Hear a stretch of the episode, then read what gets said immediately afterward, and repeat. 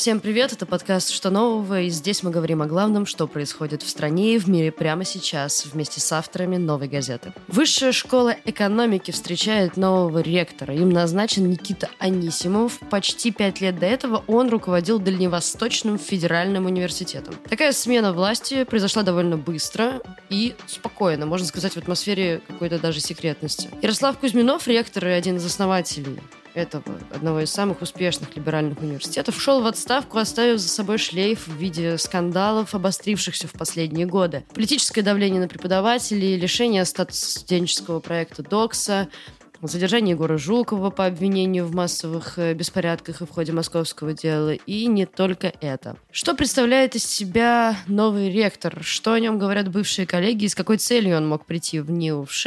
Поговорим сегодня с нашим СОПКОРом на Дальнем Востоке. Валерий Федоренко, привет. Привет, добрый вечер. А, кратко давай сначала. Что нам вообще известно про этого человека, биографически так? Биографически. Никита Юрьевич Анисимов, э, бывший ректор Дальневосточного федерального университета, что в городе Владивостоке. Ему 43 года, он довольно молодой. Родился он в Химках, окончил Московскую школу номер 25 и очень рано, очень рано 15 лет поступил на механико-математический факультет МГУ имени Ломоносова, один из сильнейших в стране. Через пять лет окончил его с отличием, а вот диссертацию он защитил уже в 2000 втором году, ему тогда было 24 года, и это довольно обыкновенный возраст для защиты диссертации. Точнее, как говорят ученые, мои собеседники, это рано, но не экстремально рано. Это не то, что поступить в 15 лет на мехмат МГУ. Но даже несмотря на то, что он был достаточно подающим надежды человеком, он предпочел научной карьере административную. Он работал в ректорате Московского государственного университета, дослужился до должности проректора, был с 2007 по 2009 годы ответственным секретарем Российского совета олимпиад школьников.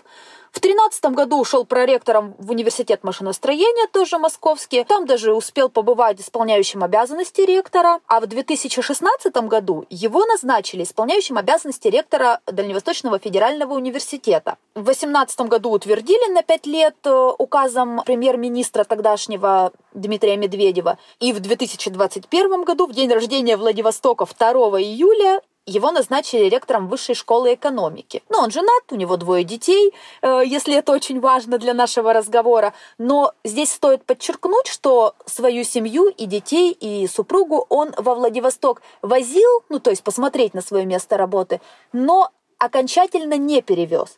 И более того, во Владивостоке он жил в гостиничном номере Дальневосточного федерального университета. Ну, там очень хорошие гостиничные номера, новый кампус, введенный в эксплуатацию в 2012 году на, восто... э, на первый саммит АТЭС, который прошел во Владивостоке. То есть он-то жил, конечно, можно сказать, с какими-то удобствами, конечно же, но это все-таки гостиница, это все-таки не свое жилье.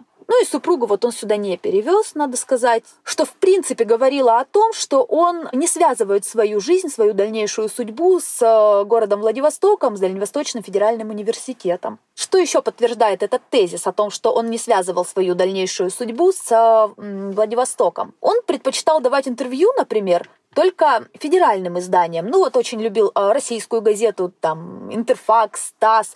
А вот э, как-то местных изданий, ну, немножко, не то чтобы избегал, но так вот игнорировал немного. И все во Владивостоке понимали, что он к нам приехал не навсегда, что он очень скоро уедет. И среди преподавателей есть определенная категория людей, которые об этом отзывались с большим недовольством.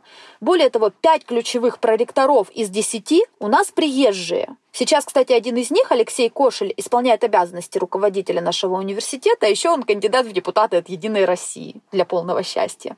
Почему ушел Кузьминов и вообще кому нужна была смена этого руководства? Слушай, я бы не стала, наверное, рассуждать по этому поводу, но мне кажется, что уход Кузьминова это все-таки больше имел какие-то политические мотивы под собой. Ну, как ты уже верно сказала, э, были и скандалы, связанные с Доксой, и скандалы, связанные с Егором Жуковым. Даже в свое время с Навальным были дебаты в стенах вышки, что вообще сейчас это просто как-то необъяснимо совершенно и, наверное, невозможно даже. Вышка была всегда таким, знаешь, рассадником либерализма, а рассадники либерализма, тем более, ну, на таком уровне, наверное, сейчас никому особенно не нужны вам.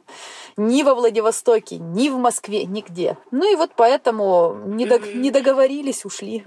А почему э, именно Анисимов? Как принималось это решение? Это решение принималось совершенно внезапно абсолютно внезапно. Э, вообще, конечно, поскольку э, все понимали, что Анисимов, который пришел во Владивосток с должности не замминистра, а там, ректора университета машиностроения, ну, наверное, здесь зарабатывает себе какие-то очки, зарабатывает такой послужной список, стаж для того, чтобы впоследствии уехать в Москву обратно. Но и провожали его поэтому местные там средства массовой информации, у которых целая куча инсайдеров, как всегда. Вот регулярно. Раза в два в год точно, а то и чаще, постоянно ему прочили место. Правда, Конечно, не в высшей школе экономики, никто не мог такого предположить. Ну вот в Министерстве образования и науки, например, ему прочили место. Как-то вот его постоянно вот как-то выталкивали из Владивостока и говорили, вот сейчас нашего, нашего Анисимова поставят туда, поставят сюда. Крупнейшие телеграм-каналы, ну, например, тот же Низыгарь, э, называли Никиту Анисимова в свое время, когда шла речь об уходе Садовничева, еще в 2019 году, если помните, Никиту Анисимова тогда называли в числе вероятных претендентов на должность э, ректора Московского государственного университета. Но тогда не сложилось, естественно, и, наверное, ректором МГУ Никита Анисимов тогда, в 2019 году, и не стал бы. Но вот сейчас решение принималось действительно экстренно, потому что никто ни словом, ни полсловом не говорил, даже не намекал на то, что ректор уйдет. Э, я общалась со многими людьми, в том числе с директорами школ, там, с руководителями научных направлений, с представителями науки э, Дальневосточного отделения Российской Академии Наук, Никто не знал. Ну вот действительно никто. Ректор работал в этот день, 2 июля, в Москве. И как раз тогда из Москвы к нам пришли какие-то слухи, и во, во Владивостоке, и в пресс-службе ДВФУ, и в ректорате эти слухи упорно отметались. Просто весь день. А потом где-то в 11.30 по нашему времени, да какой 11.30, по-моему, уже даже за полночь было, ну, эти слухи получили свое подтверждение. И все просто развели руками. Некоторые люди из руководящего состава ДВФУ, например, ложились спать при одном ректоре, а проснулись при отсутствии ректора. Прям атмосфера, ну, действительно строжайшей какой-то секретности, но есть подозрение, что это решение прям экстренно принималось, поэтому никто и не знал. Что про него вообще известно, что про него рассказывают бывшие коллеги, как к нему относились студенты, возможно, что-то про это? Бывшие коллеги, ну, кто как относился. С одной стороны, очень многих людей он ну, обидел так или иначе, потому что когда приходит новый ректор, начинает наводить свои порядки, он, конечно же, принимает ряд решений, в том числе непопулярных. Ну вот, например, при прошлых ректорах двух, э, Сергее Иванце и Владимире Миклушевском, э, сложилась такая история, что в Дальневосточном федеральном университете работали иностранные специалисты, иностранные профессора, многие из которых не то чтобы прям не появлялись в университете, а многие из которых даже вообще и лекции, даже интерактивных каких-то лекций не читали. Никто не ну просто они числились, получали деньги. Естественно, они там числились не просто так, а для того, чтобы каким-то образом повышать престиж вуза. Но ведь это профессура ради галочки. Поэтому уволили там очень многих людей. С одной стороны, это правильно, вот говорят там у нас источники в академической среде, с одной стороны, это правильно. А с другой стороны, под раздачу попали, ну, прям совсем все. Например, у нас э, работал на самом деле работал Нобелевский лауреат Рикардо Валентини, итальянец, климатолог, очень известный. Он э, магистрскую программу специальную разработал, и были там планы по постановке вышек специальных климатических, точнее не вышек, а установки на климатических вышках специальных датчиков для изучения глобального потепления. В трех точках. Одна в кампусе, две других под Уссурийском, треть там еще где-то, а, в общем, по, по Приморскому краю. И вроде как Никита Анисимов кивал, да-да-да, все было нормально, а потом Валентине взяли и уволили. Как-то он очень с обидой уезжал, ну вот насколько я знаю. И супруга у него тоже достаточно известный ученый, ну тоже уехала. Ну вот такие вот какие-то моменты. Было очень много сотрудников, но это вот мелочи, да, но из этих мелочей складывается а, общее впечатление, да, о человеке. А, было много, много сотрудников, которые, точнее не сотрудников, а бывших сотрудников или людей, которые каким-то образом жили в кампусе Дальневосточного федерального университета, а я подчеркну, там очень хорошие условия, и там очень-очень недорого. Ну, потому что это кампус, это все-таки студенческие общежития или гостиницы, да. И преподаватели там живут в хороших номерах, там двухместные, там с полным обеспечением, э, с клинингом и так далее. Ну, жили за какие-то копейки люди, которые к университету э, отношения не имели, например. Пришел Анисимов и всех разогнал ну, как не то, что сам Анисимов там своими руками, но вот его команда, да, э, разогнал всех. Ну, кто-то на него за это обижен, кто-то, наоборот, на него не обижен. Что говорят студенты? Ну, Студенты, конечно же, сейчас усердно потешаются над тем, что ректор постоянно говорил про поворот на восток, про то, что вот, значит, Дальневосточный федеральный университет притягивает талантливую молодежь, что у нас особенный вуз, Дальний Восток, регион мечты. А сейчас студенты в группах ВКонтакте выкладывают фотографии ректора с подписями «Твое лицо, когда так упорно шел на восток, что в итоге пришел на запад». Или там «Земля — это шар, он шел на восток, ну, шел-шел, пришел на запад». Ну, все верно. На восток, конечно, Никита Юрьевич шел весьма условно сам. Ну, конечно, его ругают студенты за какие-то новации в образовательных программах, за переделку образовательных планов, какую-то чехарду с расписанием. Но тут и некоторые преподаватели этим, конечно, возмущены. Ругают за автоматическую отправку на комиссию, если ты вот не можешь сдать экзамен или зачет с первого раза. Ну, вот какие-то такие вещи. Ну, еще, конечно, взяточничество в некоторых школах, э, про это тоже пишут э, студенты в группах. Ну, понимаете, взяточничество, я вот сколько себя помню, а я училась в Дальневосточном еще государственном университете, а магистратуру заканчивала в федеральном. И не то, чтобы я не знаю, кому и как можно было бы дать взятку. Но я как бы училась нормально, но кому можно было, я знала.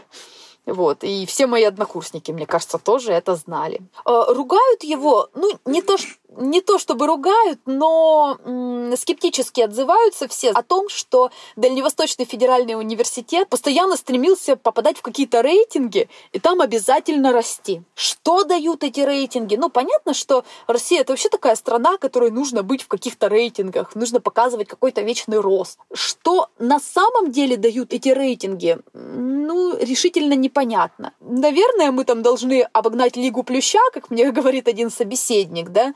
Но что это на самом деле? Это толпа китайцев в общежитиях, китайцев, индусов, пакистанцев, ну, иностранных студентов, потому что э, число иностранных студентов – это тоже рост э, в позициях рейтинга, да. Это какая-то дополнительная нагрузка на стареньких преподавателей – которым теперь нужно еще и на английском читать свои лекции? Ну, наверное, да. А на самом деле, ну вот что качественно изменилось в образовании с этими рейтингами, не сильно понятно, а вот на некоторых специальностях я бы сказала – Наверное, это университет и потерял. Я позволю себе покритиковать современное журналистское образование, потому что я отлично помню, как было при нас, я отлично помню, кто преподавал до нас и как преподавали до нас. Это была наша мечта поучиться у этих людей. Ну и я знаю, кто преподает сейчас в федеральном университете, вот как-то на направлении журналистика. Ну, наверное, это немножко не те люди, у которых мне бы лично хотелось учиться. А те люди, у которых мне бы хотелось учиться, уволились уволились едва ли не одним днем. Несколько лет назад это было уже при Анисимове. Даже Миклышевский их не выгнал какие-то вот такие вот вещи, да. Хотя вот есть люди и студенты, и есть благодарные бывшему ректору. Например, он убрал всеми нелюбимую программу «Бакалавриат 2.0». Она за буквально, по-моему, полтора или два года до его прихода возникла. В эту программу попадали непрофильные предметы, и фактически первый курс э, чуть ли не у всех специальностей, э, чуть ли не у всех студентов всех специальностей представлял собой одно и то же. Ну, то есть, что ты айтишник, что ты филолог, ты учишь одно и то же. Ну, как это вообще? Так, наверное, невозможно. То есть, ты, у тебя и так уже не пять лет обучения, а четыре, а тут еще и целый год ты тратишь на совершенно непрофильное образование. Ну, в общем, вс- всем было непонятно, зачем это, как это. И вот Нанисимов это убрал. Самый большой плюс, который и молодежь, и там взрослые, и преподаватели, вот самый большой плюс правления Анисимова это то, что за пять лет ВУЗ смог избавиться от долгов. А долг был большой, около миллиарда была дыра в бюджете, как говорит один мой собеседник. И вот, да, для этого понадобились, конечно, жесткие меры. Ну, понятно, что были, например, хореографическое училище, да, его Дальневосточный федеральный университет еще давным-давно взял под свое крыло, прямо еще когда был Дальневосточным государственным университетом еще. И просто сейчас не потянул финансово. Ну, ну не, не профильная эта вещь. Конечно, там были скандалы. Конечно, родители очень возмущались, когда их детей просто перестали набирать в первые классы и переводить в пятые. Ну, вроде того, что идите куда хотите. А там, ну, дети учатся балету, там, танцы, хореография. То есть, ну, вот такая вот какая-то история. В итоге сбагрили хореографическое училище администрации Приморского края, очень рады. Критикуют, например, за состояние кампусных э, корпусов на материке. У нас ведь э, с 2012 года университет на острове Русском находится. Это вот эти вот новые все здания. А старые здания, в которых еще мы учились, очень многие в этих зданиях действительно там кто-то защищал там диссертацию, кто-то вот помнит их дипломы защищал, да что только не было, да, в этих зданиях. Вот они сейчас стоят, фасады э, осыпаются, их все пытались продать. Ну, конечно, все это очень дорого, все это очень напряжено с точки зрения ремонтов. А ведь Дальневосточный федеральный университет эти здания, совершенно вот пустующие здания, каждый раз ремонтировал. Каждый раз там, да, это текущий ремонт, да, не капитальный, но все равно это большие деньги. И сейчас эти здания переданы ну, силовым структурам. Где-то арбитражный суд сейчас поселился, где-то прокуратура вселяется. И вот Здесь нужно сказать, что многим это не понравилось, конечно. Да, за бесплатно отдали корпуса. Да, не нашлось на них покупателей, много раз не находилось. Ну, ну а что делать? Да, с одной стороны, вроде и непопулярное решение, а с другой стороны, ну а что делать? Еще, кстати, есть большие вопросы у людей, ну, у сотрудников, например, про зарплату ректора. Он в 2017 году зарабатывал 440 а, тысяч рублей в месяц, в 2020 году да, 530 рублей в месяц. Да, честно говоря, у нас губернатор зарабатывает меньше. Или вот как-то сравнимо, но, по-моему, губернатор у нас получает меньше, причем так заметно. А при этом э, очень хорошо зарабатывали и проректоры, а вот преподавательского состава, я имею в виду обычных преподавателей, да, зарплаты при этом прям не выдающиеся. Ну, совершенно какие-то обыкновенные, там, плюс-минус прожиточный минимум, а представляете, еще и на русский постоянно мотаться. Вот такая вот история. Э, хотя отзывы о нем разные. Вот многие из тех, кто с ним работал, ему прям на самом деле благодарны. Я даже спрашивала, типа, вы серьезно? Ну вот вы так отзываетесь, как будто он, я не знаю, там вот ангел, я не знаю, на белом коне рыц, рыцарь в сияющих доспехах и так далее.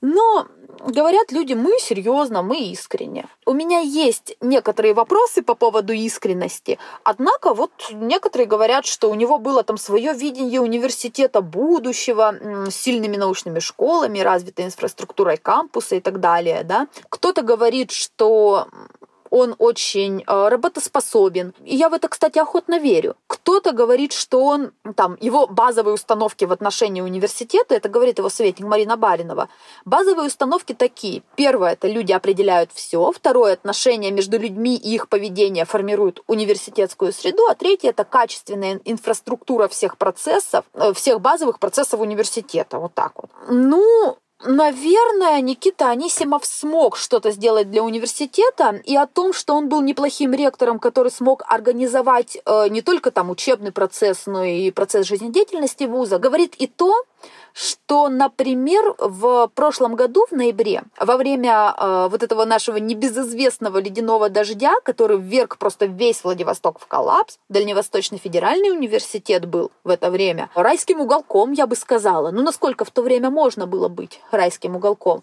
Там была горячая вода, свет, там чистились дороги. Ну, конечно, деревья обледенели, но там все было. Там застрявших на русском людей, ну, даже не сотрудников университета, а сотрудников и студентов тем более, э, селили в общежитие, селили в гостинице. Причем не нужно было там каким-то образом сильно подтверждать, что ты застрял и совсем не можешь выехать. Ты просто приходил, и тебя селили. Там работали предприятия питания. Ну, то есть кампус жил, в отличие от города, потому что город тогда вообще не жил. Тогда было прям совершенно отвратительно. Да, ну то есть в целом понятно, что-то что смог, это, это радует. Давай так, как ты думаешь, какова, вероятнее всего, будет его политика в вышке? Можно ли сказать, что это какой-то очевидно удобный кандидат, государственник, э, которого можно будет легко давить сверху? Я не думаю, что его можно будет давить сверху, потому что давить – это когда есть какое-то противодействие. В данном случае противодействия не будет. Вот, например, э, наш прославленный ученый-вирусолог, да, и тоже сотрудник э, Дальневосточного федерального университета Михаил Щелканов оценивает Никиту Анисимова вот одним словом – системность. Это наиболее краткая и наиболее исчерпывающая характеристика нашего бывшего ректора. Вот он с одной стороны, это прекрасно, он не склонен к серым схемам, там делает все как бы по правилам, по законам. Но, с другой стороны, он не будет спорить с государством по поводу а, спущенной государством политики. Да? Кто-то, например, трактует определение системности в ну, таком отрицательном ключе. Говорят, что он, да, типичный государственник, работает вот вместе с государственными органами, делает то, что ему скажут. Например, он ну, все-таки, скажем, в ущерб учебному процессу проводит, э, обеспечивает проведение Восточного экономического форума. Почему в ущерб процессу? Потому что э, в начале сентября проходит форум, ну, просто студенты начинают учиться не вовремя, а непонятно когда. Ну, или там говорят, э, по-разному отзываются о целях, о государственных целях, о слиянии там институтов Дальневосточной академии наук с университетом тоже вот какая-то такая вот история, да. Говорят, да, что а, Анисимов придет в вышку для того, чтобы душить прекрасные порывы. Ну, знаете, сажать студентов, там кого-то отчислять за либерализм.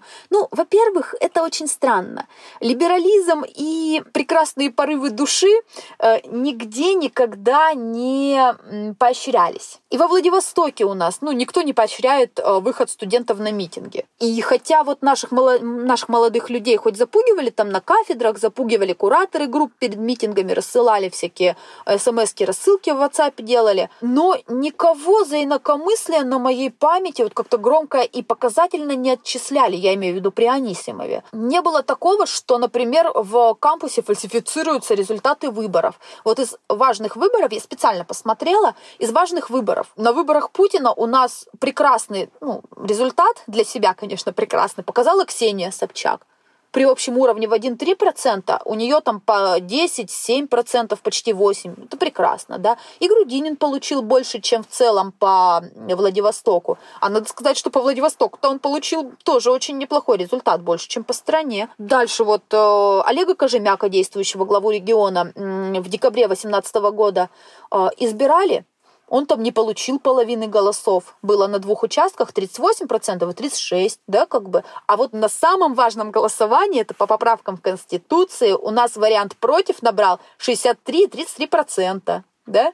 Ну, то есть он такой, такой себе душитель, да? Но просто говорили, что на вот эту политическую составляющую Анисимову всегда и его команде всегда было немножко, ну, наплевать, что ли, они так типа забивали, а потом на утро просыпались, а там уже 63% против Конституции, а что делать, ну, непонятно. Не то чтобы это как-то вот э, много в э, действительном, в действительной составляющей, да, там, может быть, там 100 человек, там как-то, ну, понятно, это погоды не делает, но сами по себе проценты, посмотрите-ка, там Дальневосточный федеральный, это университет у нас, ох, какой несогласный. Анисимов это скорее про какие-то глобальные цели, а не про выборы, не про митинги, не про вот это вот все. Говорят, что он грамотно выполняет поставленную задачу, он и его команда. Однако, так, чтобы вот прям самому взять и продумать от и до, как это делал Кузьминов с Высшей школы экономики, э, стратегию развития вуза, ну, наверное, это немножечко не про них. Это вот какая-то такая вот история. Вот. Вы слушали подкаст «Что нового?». Меня зовут Надежда Юрова. Вместе со мной над этим подкастом работают редактор Арнольд Хачатуров и звукорежиссер Денис Никулин. Слушайте нас на всех платформах для подкастов. Обязательно ставьте звездочки, пишите отзывы, комментарии. Нам очень хочется, чтобы нас слушало как можно больше людей. Спасибо, что дослушали. До скорого.